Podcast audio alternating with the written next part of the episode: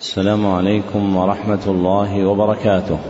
الحمد لله الذي جعل الدين مراتب ودرجات وصير للعلم به أصولا ومهمات. وأشهد أن لا إله إلا الله حقا وأشهد أن محمدا عبده ورسوله صدقا. اللهم صل على محمد وعلى آل محمد كما صليت على إبراهيم وعلى آل إبراهيم إنك حميد مجيد. اللهم بارك على محمد وعلى آل محمد كما باركت على إبراهيم وعلى آل إبراهيم إنك حميد مجيد. أما بعد فحدثني جماعة من الشيوخ وهو أول حديث سمعته منهم. بإسناد كل إلى سفيان بن عيينة عن عمرو بن دينار عن أبي قابوس مولى عبد الله بن عمرو عن عبد الله بن عمرو بن العاص رضي الله عنهما أنه قال قال رسول الله صلى الله عليه وسلم الراحمون يرحمهم الرحمن ارحموا من في الأرض يرحمكم من في السماء. ومن آكد الرحمة رحمة المعلمين بالمتعلمين في تلقينهم أحكام الدين وترقيتهم في منازل اليقين. ومن طرائق رحمتهم إيقافهم على مهمات العلم بإقراء أصول المتون. وتبيين مقاصدها الكلية وقواعدها الإجمالية ومعانيها الإجمالية. ليستفتح بذلك المبتدئون تلقيهم ويجد فيه المتوسطون ما يذكرهم ويطلع منه المنتهون إلى تحقيق مسائل العلم. وهذا المجلس الثاني في قراءة الكتاب الخامس عشر من برنامج مهمات العلم في سنته التاسعة تسع وثلاثين وأربعمائة وألف. وهو كتاب تفسير الفاتحة وقصار المفصل لمصنفه صالح بن عبد الله بن حمد العصيمي. فقد انتهى بنا البيان إلى قوله تفسير سورة الهمزة. نعم. بسم الله الرحمن الرحيم. الحمد لله في الأولى والآخرة عظمت منته وجزلت عطيته والصلاة والسلام على أشرف الأنبياء والمرسلين نبينا محمد وعلى آله وصحبه أجمعين. قلتم أحسن الله إليكم في مصنفكم تفسير الفاتحة وقصار المفصل تفسير سورة الهمزة. بسم الله الرحمن الرحيم. ويل لكل همزة لمزة. الذي جمع مالا وعدده يحسب أن ماله أخلده. كلا لينبذن في الحطمة وما أدراك ما الحطمة. نار الله الموقدة التي تطلع على الأفئدة. إنها عليهم مؤصدة في عمد ممددة. هذه السورة مستفتحة بالوعيد ففاتحتها ويل كلمة وعيد وتهديد. تتضمن الدعاء عليه بسوء الحال لتعديتها باللام في قوله لكل همزة لمزة. فتقدير الكلام ويل له وهو الذي يهمز الناس بفعله ويلمزهم بقوله فالهماز من يعيب الناس ويطعن عليهم بالإشارة واللماز من يعيبهم بقوله ويطعن عليهم بالعبارة. والهمزة واللمزة والهماز واللماز للمبالغة ومن صفته حرصه على جمع المال وتعديده فذكره الله به فقال الذي جمع ماله وعدده وهو لشدة ولعه بماله يحسب لجهله أن ماله أخلده فأبقاه في الدنيا لأن الخلود فيها أقصى أمانيه. إذ لا يؤمن بحياة أخرى. ذكر المصنف وفقه الله في فاتحة معاني هذه السورة أن صدرها هو وعيد وتهديد يتضمن الدعاء على المذكور فيها بسوء الحال فقيل له ويل والمذكور فيها كل همزة لمزة وبين في تفسيره متعلق الهمز واللمز. فالهمز متعلقه الفعل واللمز متعلقه القول فالهمز متعلقه الفعل واللمز متعلقه القول. ويجتمعان في كونهما يخرجان لإرادة العيب والانتقاص. في كونهما يخرجان لإرادة العيب والانتقاص. فالهماز من يعيب الناس ويطعن عليهم بالإشارة أي من فعله كنفض يده أو تحريك لسانه. وأما اللماز فهو من يعيبهم بقوله ويطعن عليهم بالعبارة.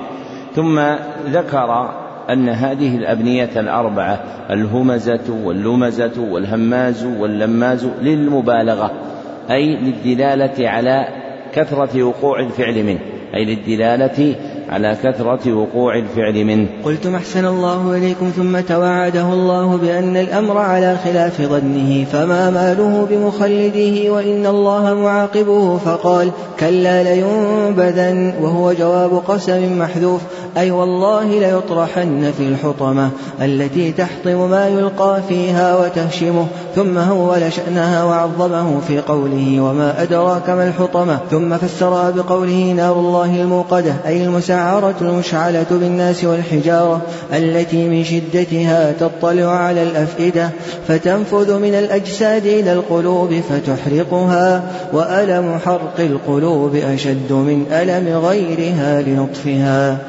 ذكر المصنف وفقه الله أن ذكر العقوبة بالنار هنا جعل بالوصول إلى القلوب.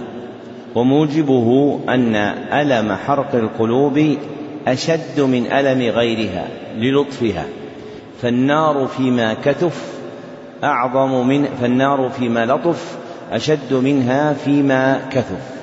فالنار فيما لطف أشد منها فيما كثف. فإذا كان الشيء رقيقا لطيفا آنس النار بشدة. والمذكور منه في القرآن الجلد والقلب. وأما ما كثف كالعظم واللحم فألم النار فيه أقل. نعم. قلتم أحسن الله إليكم وأهلها محبوسون فيها قد أيسوا من الخروج منها لما أخبر الله عنه بقوله إنها عليهم مؤصدة أي مغلقة عليهم وهم يعذبون فيها في عمد ممددة أي أعمدة طويلة. تفسير سورة الفيل. بسم الله الرحمن الرحيم. ألم تر كيف فعل ربك بأصحاب الفيل؟ ألم يجعل كيدهم في تضليل؟ وأرسل عليهم طيرا أبابيل.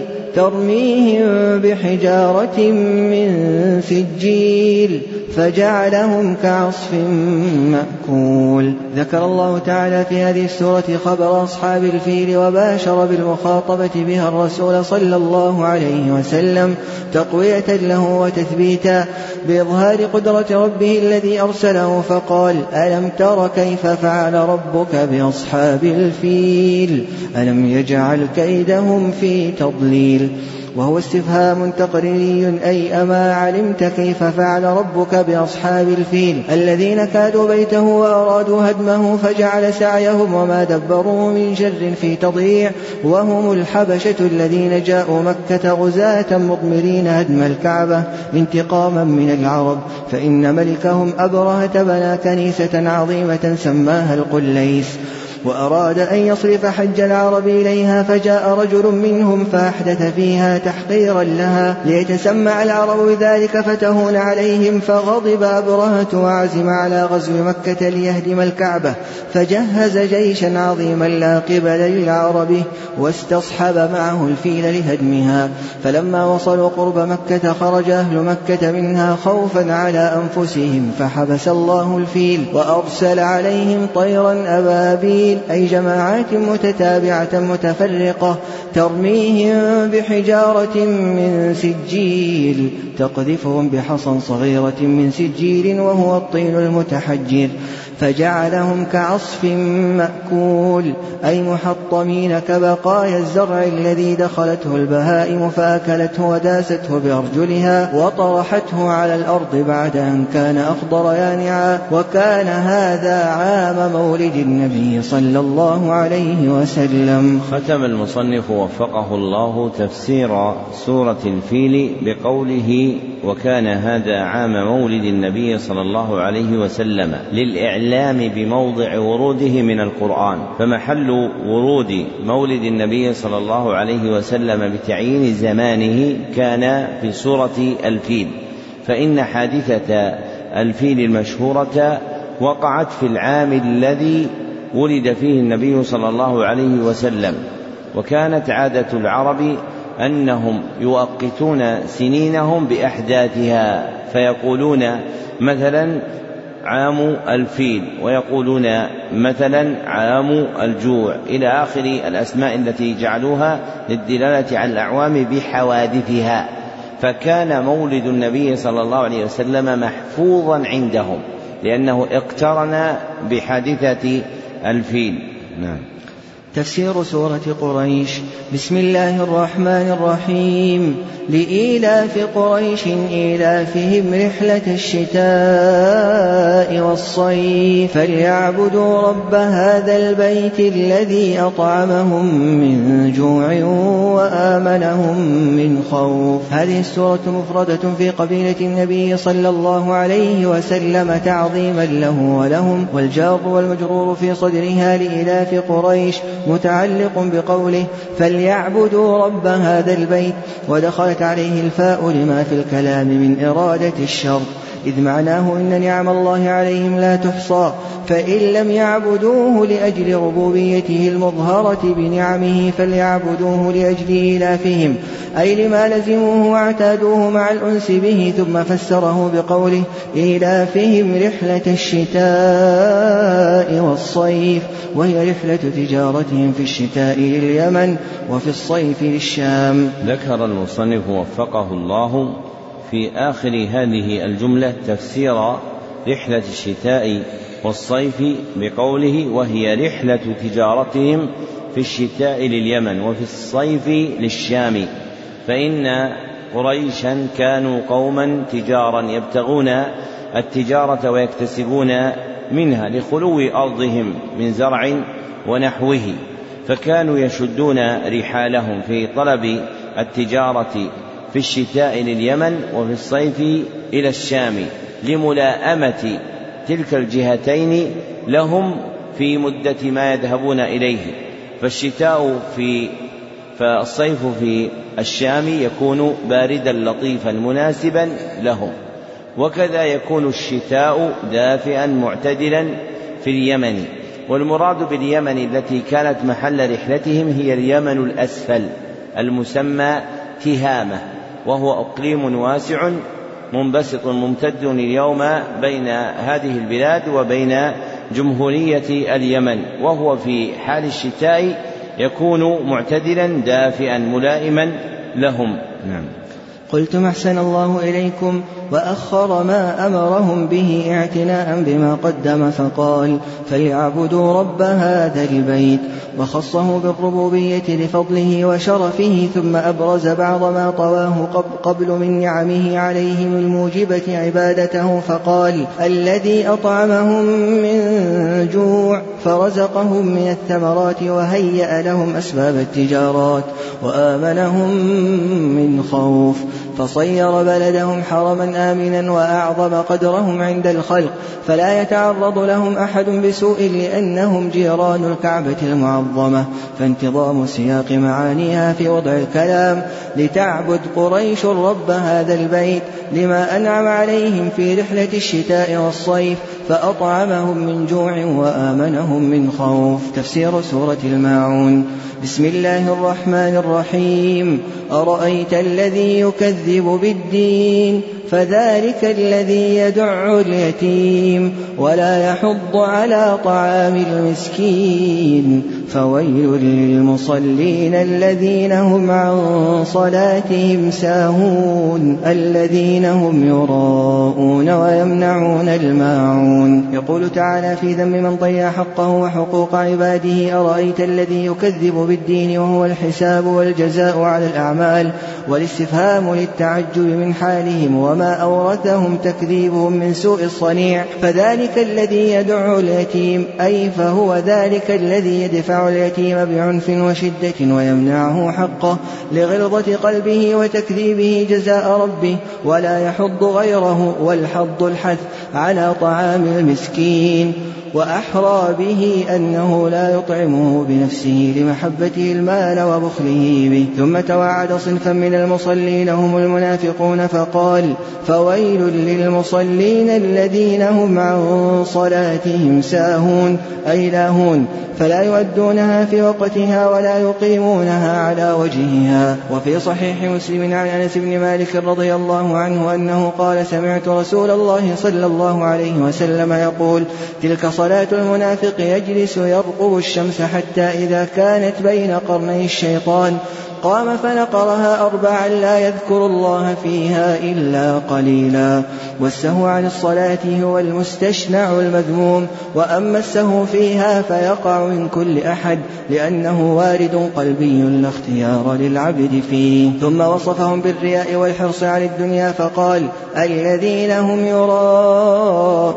فيظهرون أعمالهم الصالحة ليراها الناس فيحمدوهم عليها ويمنعون الماعون أي يمنعون الناس منافع ما عندهم كالزكاة وما لا تضر إعارته مما يستعان به على عمل البيت من آنية وآلة ومنها القدر والدلو وما جرت العادة ببذله لشدة حرصهم على الدنيا وشحهم بها فلا هم أحسن عبادة ربهم ولا هم أحسن معاملة خلقه. ذكر المصنف وفقه الله في تفسير الماعون أنه ما يمنع من المنفعة كالزكاة وما لا تضر إعارته مما يستعان به عادة من آنية ودلو.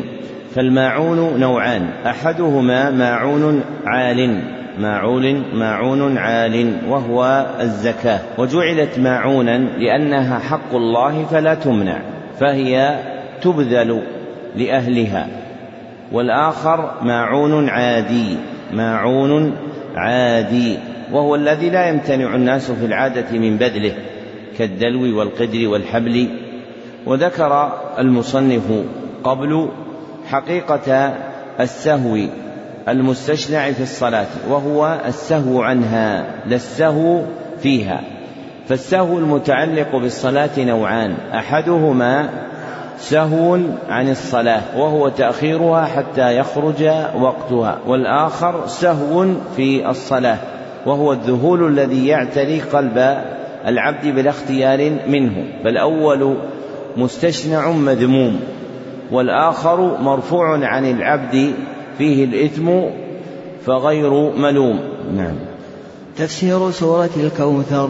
بسم الله الرحمن الرحيم. إنا أعطيناك الكوثر فصل لربك وانحر. إن شانئك هو الأبتر.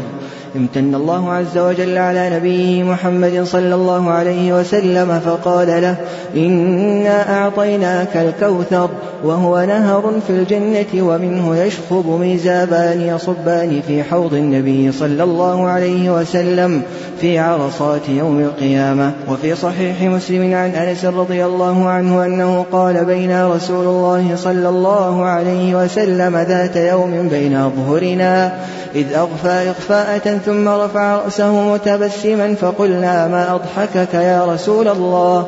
قال أنزلت علي آنفا سورة. فقرأ بسم الله الرحمن الرحيم إنا أعطيناك الكوثر فصل لربك وانحر إن شانئك هو الأبتر. ثم قال أتدرون ما الكوثر؟ فقلنا الله ورسوله أعلم. قال فإنه نهر وعدنيه ربي عز وجل عليه خير كثير هو حوض ترد عليه أمتي يوم القيامة آنيته عدد النجوم فيختلج العبد منهم فأقول رب إنه من أمتي فيقول ما تدري ما أحدثت بعدك. ذكر المصنف وفقه الله هذا الحديث المبين معنى الكوثر الممتن به على النبي صلى الله عليه وسلم وأنه نهر في الجنة للإعلام بضعف دعوى أنه الخير الكثير. لأن الخير الكثير لا امتياز للنبي صلى الله عليه وسلم فيه. فكل داخل الجنة جعل الله وإياكم من أهلها له خير كثير. أما المنة العظمى التي خص بها النبي صلى الله عليه وسلم من ذلك الخير فهو نهر الكوثر الذي أعطاه النبي أعطاه الله النبي صلى الله عليه وسلم. وهذا النهر كما جاء في الصحيحين منه يشخب ميزابان يصبان في حوض النبي صلى الله عليه وسلم في عرصات يوم القيامة أي أن الحوض يمد من ماء الكوثر فيشخب أي ينبعث بانحباسه بشدة ماء ينزل من الكوثر في ميزابين والميزاب آلة تجعل لتوجيه الماء وتصريفه جرت العادة بإثباتها في أعالي البيوت لجمع ماء السيل ونحوه من السطوح وإرساله في الأرض نعم. قلت محسن الله إليكم. ولما ذكر منته عليه أمره بشكرها فقال فصل لربك وانحر أي أخلص صلاتك كلها لربك واجعل ذبحك له وعلى اسمه وحده وخص هاتين العبادتين بالذكر لفضلهما فالصلاة تتضمن خضوع القلب والجوارح لله والنحر يتضمن التقرب إليه بسفك الدم من النحائر المشتمل على سماحة النفس بالمال. ثم ذكر من منته عليه أيضا خسار شانئه فقال إن شانئك أي مبغضك هو الأبتر المقطوع من كل خير. وروى النسائي في السنن الكبرى عن ابن عباس رضي الله عنهما أنه قال لما قدم كعب بن الأشرف مكة قالت له قريش أنت خير أهل المدينة وسيدهم؟ قال نعم. قالوا ألا ترى إلى هذا المنبتر من قومه يزعم أنه خير منا ونحن يعني أهل الحجيج وأهل السدانة.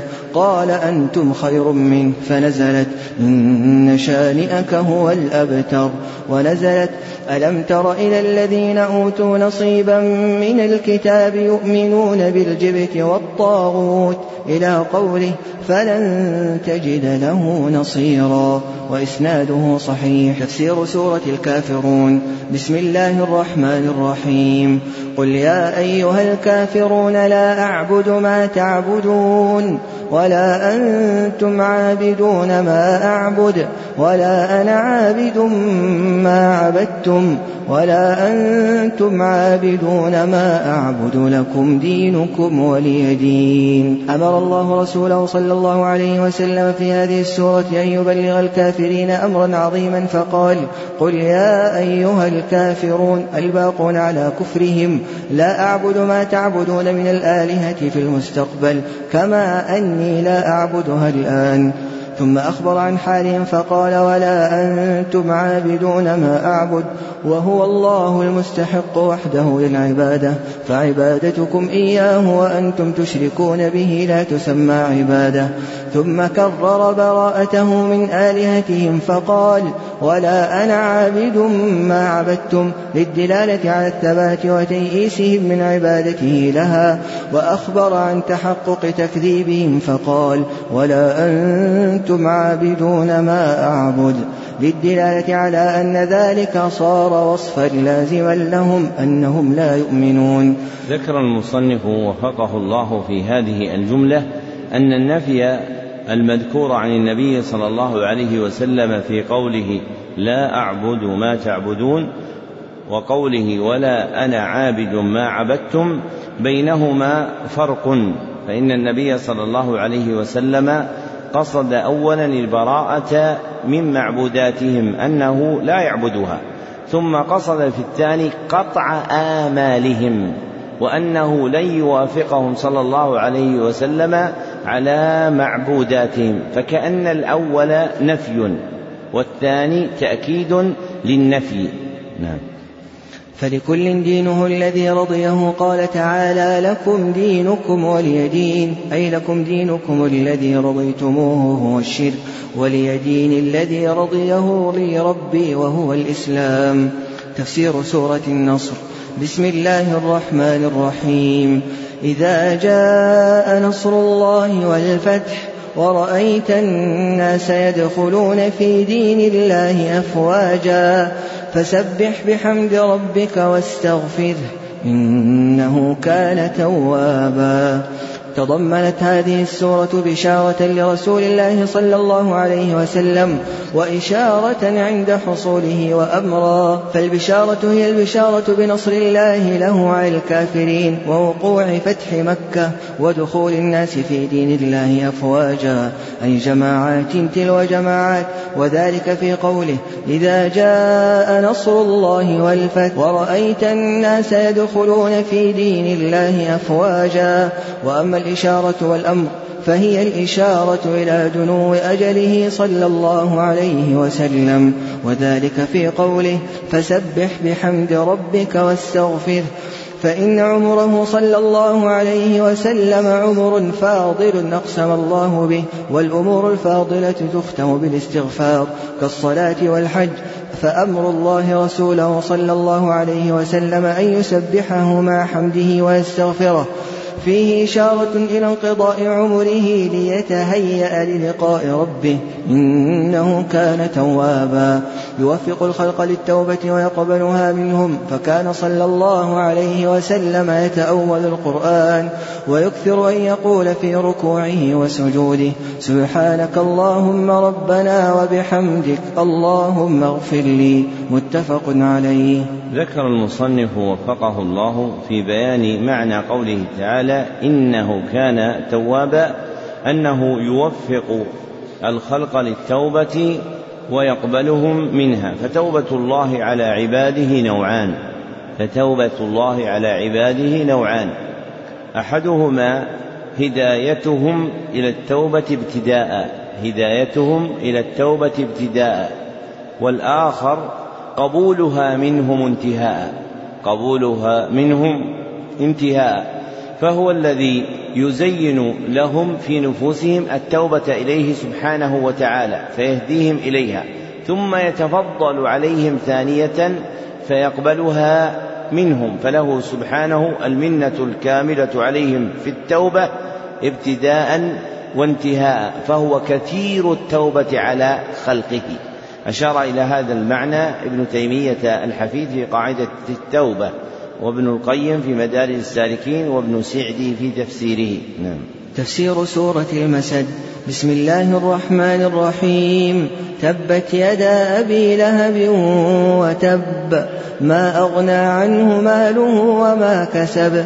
سيصلى نارا ذات لهب وامرأته حمالة الحطب في جيدها حبل من مسد. أخرج البخاري ومسلم عن ابن عباس رضي الله عنهما أنه قال لما نزلت وأنذر عشيرتك الأقربين. صعد النبي صلى الله عليه وسلم على الصفا فجعل ينادي يا بني فهر يا بني عدي لبطون قريش حتى اجتمعوا. فجعل الرجل إذا لم يستطع أن يخرج أرسل رسولا لينظر ما هو فجاء أبو لهب وقريش فقال أرأيتكم لو أخبرتكم أن خيلا بالوادي تريد أن تغير عليكم أكنتم مصدقين؟ قالوا نعم ما جربنا عليك إلا صدقا. قال فإني نذير لكم بين يدي عذاب شديد. فقال أبو لهب تبا لك سائر اليوم ألهذا جمعتنا؟ فنزلت تبت يدا أبي لهب وتب. ما أغنى عنه ماله وما كسب. وأبو لهب من أعمام النبي صلى الله عليه وسلم وكان شديد العداوة والأذية له فهلك بذلك. وأخبر الله عنه وعن امرأته في هذه السورة فقال تبت يدا أبي لهب أي خسرت يداه. وتب فلم يربح. والجملة الأولى دعاء عليه والثانية خبر عنه. وما أغنى عنه ماله وما كسب وكسبه ولده. فلن يرد عنه ماله وولده شيئا من عذاب الله إذا نزل به. وقد توعده الله بقوله سيصلى نارا ذات لهب أي سيدخل نارا عظيمة تتوقد فيصلاها. وامرأته حمالة الحطب وهي أم جميل التي كانت تحمل أغصان الشجر الكبيرة ذات الشوك فتلقيها في طريق رسول الله صلى الله عليه وسلم هدية له. فأعد الله لها في عنقها حبلا من مسد لقوله مخبرا.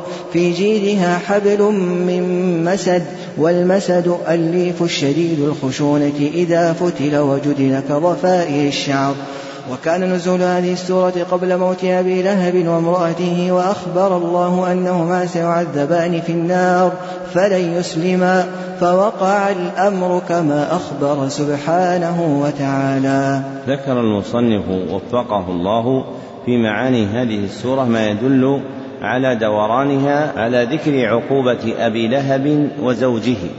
فأما أبو لهب فوقع ذكره بكنيته. وأما زوجه فذكر فذكرت مبهمة باسم امرأته. والداعي إلى ذكر أبي لهب بكنيته ثلاثة أشياء. أحدها ما في تلك الكنية من الإشارة إلى عقوبته. ما في تلك الكنية من الإشارة إلى عقوبته. فأبو لهب له اللهب. فأبو لهب له اللهب. وثانيها أن هذه الكنية هي اسمه. فلم يكن له اسم فهو ممن اسمه كنيته. وذكر أنه يسمى عبد العزى والمشهور الأول من أنه سمي بكنية. وثالثها أن ذكره بالكنية المشعرة بالمدح عادة للإبلاغ في إهانته أن ذكره بالكنية المشعرة بالمدح عادة للإبلاغ في إهانته. كقوله تعالى ذق إنك أنت العزيز الكريم. كقوله تعالى ذق إنك أنت العزيز الكريم. وأما امرأته وهي أم جميل فوقع ذكرها مبهما لأمور ثلاثة أيضا. أولها ما في كنيتها من الملاحة غير المناسبة للعقوبة. ما في كنيتها من الملاحة غير المناسبة للعقوبة. فهي تكنى أم فهي تكنى أم جميل. فالاسم المذكور فيه ملاحة تضعف في البلاغة العربية وقوع العقاب عليه. وثانيها أن المرأة تابعة زوجها. أن المرأة تابعة زوجها فحكمه حكمها فيجيء ذكرها دون اسمها. وهذه هي عادة العرب العرباء أنهم لا يذكرون أسماء النساء مبالغة في صيانتهن مبالغة في صيانتهن لا استعابة لذكرهن. وهو الواقع في القرآن الكريم. فجل ما فيه من ذكر النساء على الإبهام فجل ما فيه من ذكر النساء على الإبهام ولم تذكر فيه امرأة باسمها سوى سوى مريم بنت عمران. أشار إليه ابن جزيء وغيره. فعادة العرب أنهم يكنون عن اسم المرأة بصفتها كأم أو أخت أو ابنة أو زوجة للإبلاغ في صيانتها إلا إذا احتيج للإفصاح بذكر اسمها. إلا إذا احتيج للإفصاح بذكر اسمها وهو خلاف الأصل وهو خلاف الأصل. وثالثها أن الإبهام يورث الإهمال أن الإبهام يورث الإهمال فكأنه لا يبالى بذكرها فكأنه لا يبالى بذكرها. نعم. تفسير سورة الإخلاص. طيب لو قال واحد النبي صلى الله عليه وسلم في الصحيح سأله عمرو بن العاص من أحب الناس إليك فقال عائشة. كيف ذكر اسمها؟ أنه لم يذكر ابتداء وإنما وقع جوابا لسائل احتاج إلى إجابة سؤال فأجابه بالحق الذي يعتقده. فلم يقل النبي صلى الله عليه وسلم ابتداء أنا أحب عائشة أنا أحب عائشة وإنما سئل وكان جواب السائل مما يحتاج إليه أجابه بما يعتقده صلى الله عليه وسلم. نعم.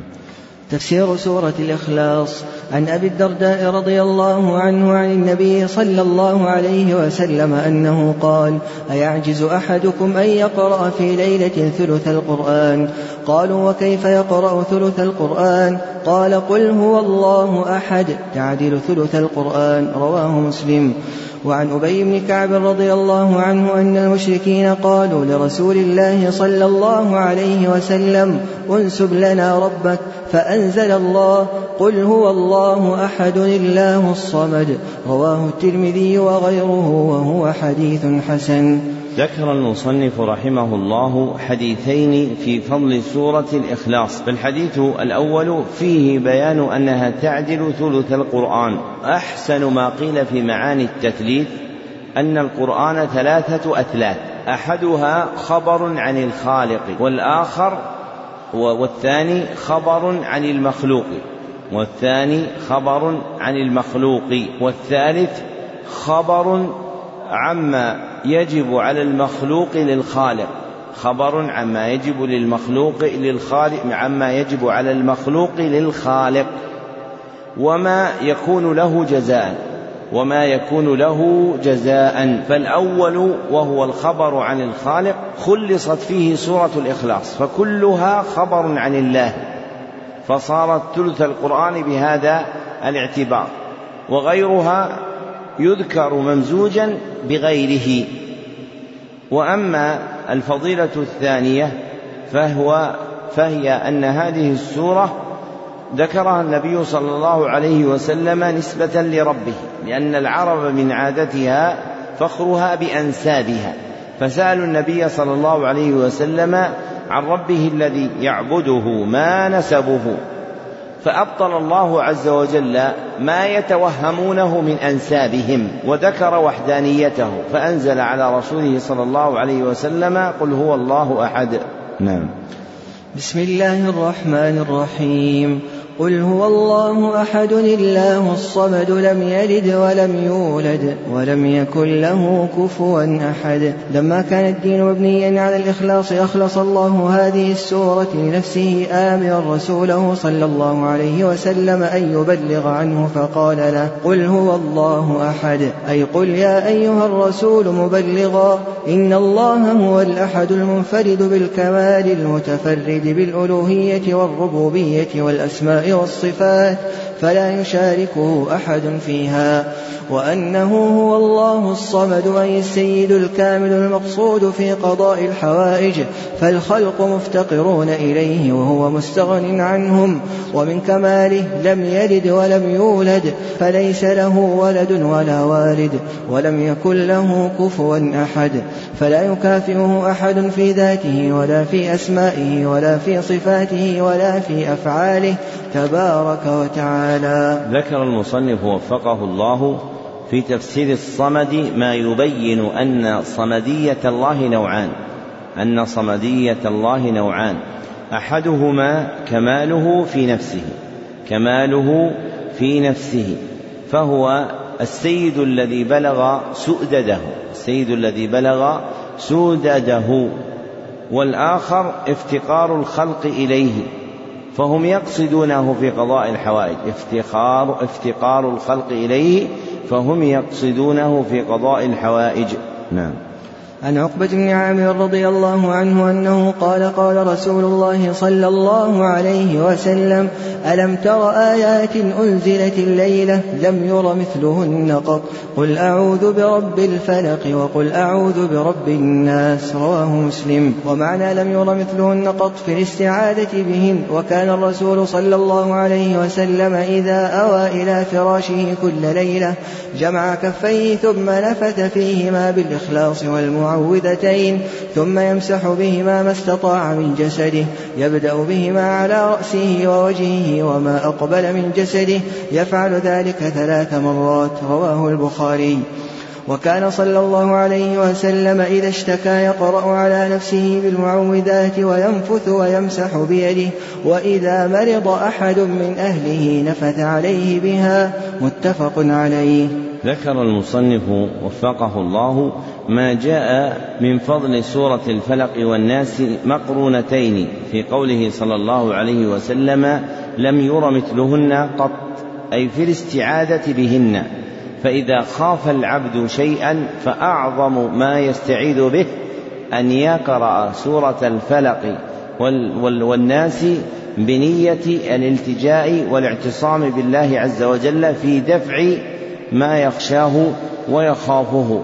يقرأها العاقل البالغ وكذا المميز وتقرأ على صغير لا يقدر على إدراكها. بنية بإدراك قراءتها بنية إعادته وحمايته. ثم ذكر ما ورد في السنة من الانتفاع بهاتين السورتين مع الإخلاص في موضعين. أحدهما قراءة هاتين السورتين مع الإخلاص عند النوم كل ليلة على الصفة المذكورة من القراءة والنفث والمسح. يمسح ما أقبل من جسده وما قدر على الوصول إليه بلا مبالغة ومشقة. والآخر أن النبي صلى الله عليه وسلم كان إذا اشتكى يقرأ على نفسه بالمعوذات ويمسح بيده وإذا مرض أحد من أهله نفث عليه بها. والمعوذات اسم للسورتين. فيقال المعوذتين ويقال المعوذات فالتثنية باعتبار كونهما سورتين والجمع باعتبارين والجمع باعتبارين أحدهما بالنظر إلى عدد آياتها بالنظر إلى عدد آياتها والآخر بالنظر إلى الشرور المستعاذ منها بهاتين في هاتين السورتين بالنظر إلى الشرور المستعاذ منها في هاتين السورتين. نعم. بسم الله الرحمن الرحيم. قل أعوذ برب الفلق من شر ما خلق ومن شر غاسق إذا وقب ومن شر النفاثات في العقد ومن شر حاسد إذا حسد. أمر الله الرسول صلى الله عليه وسلم في سورة الإخلاص أن يقول مبلغا وأمره في سورة الفلق والناس أن يقول متعوذا فقال له هنا قل أعوذ أي ألجأ وأعتصم برب الفلق وهو الصبح من شر ما خلق. الله من المخلوقات ويريد به بعضها وهو كل مخلوق فيه شر. ثم ذكر بعض أفراد المخلوقات المشتملة على شر فقال ومن شر غاسق إذا وقب وهو الليل إذا استحكم ظلامه لما فيه من انتشار الأرواح الشريرة والحيوانات المؤذية. وعند الترمذي بسند حسن عن عائشة رضي الله عنها أن النبي صلى الله عليه وسلم نظر إلى القمر فقال يا عائشة استعيذي بالله من شر هذا فإن هذا هو الغاسق إذا وقب فجعل القمر علامة له. ذكر المصنف وفقه الله في هذه الجملة معنى الحديث الوارد في الغاسق وفيه الإشارة إلى القمر على إرادة كونه علامة على الليل على إرادة كونه علامة على الليل الذي هو محل انتشار الأرواح الشريرة والحيوانات المؤذية. فالغاسق هو الليل ووقوبه استحكام ظلامه نعم. قوله ومن شر النفاثات في العقد وهي الأنفس السواحر من الرجال والنساء اللواتي يستعن على سحرهن بالنفخ مع ريق لطيفة في العقد المشدودة عليه ذكر المصنف وفقه الله في هذه الجملة ما يبين أن اسم النفاثات لا يختص بالنساء فالتأنيث بالنظر إلى الأنفس فالتأنيث بالنظر إلى الأنفس التي تأتي السحر وتتعاطاه. ومنها رجال ومنها نساء. نعم. قوله ومن شر حاسد إذا حسد وهو من يكره وصول النعمة إلى محسوده استعاذ منه إذا ثار حسده وبرز. وقد تضمنت هذه السورة الاستعاذة من أنواع الشرور عموما ومن أصولها خصوصا. تفسير سورة الناس. بسم الله الرحمن الرحيم. قل أعوذ برب الناس ملك الناس إله الناس من شر الوسواس الخناس. الذي يوسوس في صدور الناس من الجنة والناس. هل هذه السورة كسابقتها؟ فإن الله أمر رسوله صلى الله عليه وسلم أن يقول متعوذا فقال له قل أعوذ أي ألجأ وأعتصم برب الناس وهو سيدهم المالك المصلح لهم ملك الناس وملكه من ربوبيته لكن أفرد لجلالة موقعه. إله الناس معبودهم بحق من شر الوسواس الخناس وهو الشيطان. الذي يوسوس في صدور الناس فيحسن لهم الشر ويقوي إرادتهم له ويقبح لهم الخير ويثبطهم عنه. فإذا استعاد منه العبد تأخر واندفع عنه فالخناس هو المتأخر المندفع إذا ذكر العبد ربه واستعاد به في دفعه. ومحل وسوسته صدور الخلق من الجنة والناس.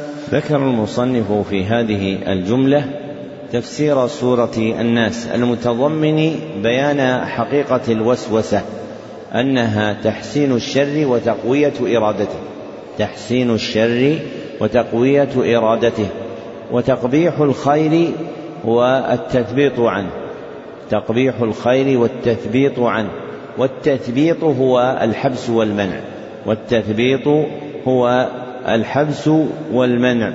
والمذكور في هذه السورة من المأمور به في دفع كيد الشيطان هو الاستعاذة منه. والجاري على ألسنة الناس عند ذكر الشيطان عادة ثلاثة ألفاظ. والجاري على ألسنة الناس عند ذكر الشيطان عادة ثلاثة ألفاظ. أولها الاستعاذة منه وهذه سنة وثانيها لعنه. وهذا جائز وثانيها لعنه وهذا جائز. وثالثها الدعاء عليه بغير الاستعاذة واللعن الدعاء عليه بغير الاستعاذة واللعن. وهذا مكروه كراهية شديدة وهذا مكروه كراهية شديدة. كالجاري على ألسنة الناس من قولهم الله يقرع شيطانك أو الله يقطع شيطانك فهذه الألفاظ وما كان في معناها مكروهة كراهية شديدة لما ثبت في حديث أبي المليح عن أبيه أنه كان رديف النبي صلى الله عليه وسلم على حمار فعثر فقال تعس الشيطان. ومعنى تعس أي هلك الشيطان فقال لا تقل ذلك فإنك إذا قلته تعاظم حتى يكون كالبيت. يعني يعظم اغتراره بنفسه أنه كاد لابن آدم ولكن قل أعوذ بالله من الشيطان الرجيم فإنك إذا قلت ذلك تصاغر حتى يكون كالذباب. نعم. قلتم أحسن الله إليكم. تم الكتاب بعون الله وحسن توفيقه على يد جامعه لنفسه ولمن شاء الله من خلقه. صالح بن عبد الله بن حمد العصيمي غفر الله له ولوالديه ولمشايخه وللمسلمين. في الثامن من شوال سنة ثلاثين بعد الأربعمائة والألف بمدينة الرياض حفظها الله دارا للإسلام والسنة. آمين. اكتبوا طبقة السماع. سمع علي جميعا لمن سمع الجميع. تفسير الفاتحة وقصار المفصل بقراءة غيره صاحبنا ويكتب اسمه تاما. فتم له ذلك في مجلسين بالميعاد المثبت في محله من نسخته وأجزت له روايته عني إجازة خاصة من معين لمعين في معين والحمد لله رب العالمين. صحيح ذلك وكتبه صالح بن, حمد بن عبد الله بن حمد العصيمي ليلة السبت الثالث من شهر جماد الأولى سنة 1439 في المسجد النووي بمدينة الرسول صلى الله عليه وسلم. ثم انتقلوا إلى صفحة 1635 1635 سمع علي جميع معاني الفاتحة وقصال المفصل. سمع علي جميع معاني الفاتحة وقصال المفصل. لمن حضر هذا الكتاب معنا لمن سمع هذا الكتاب معنا بقراءة غيره صاحبنا ويكتب اسمه تاما. فتم له ذلك في كم مجلس؟ ثلاثة مجالس في ثلاثة مجالس. في الميعاد المثبت في محله من نسخته. وأجزت له روايته أن إجازة خاصة من معين. لمعين في معين. والحمد لله رب العالمين. صحيح ذلك وكتبه صالح بن عبد الله بن حمد العصيمي ليلة السبت الثالث من شهر جماد الأولى سنة تسع وثلاثين وأربعمائة وألف في المسجد النبوي بمدينة الرسول صلى الله عليه وسلم. وبهذا نكون قد فرغنا. بحمد الله من بيان معاني هذه الكتب الواقعة في البرنامج على ما يناسب المقام.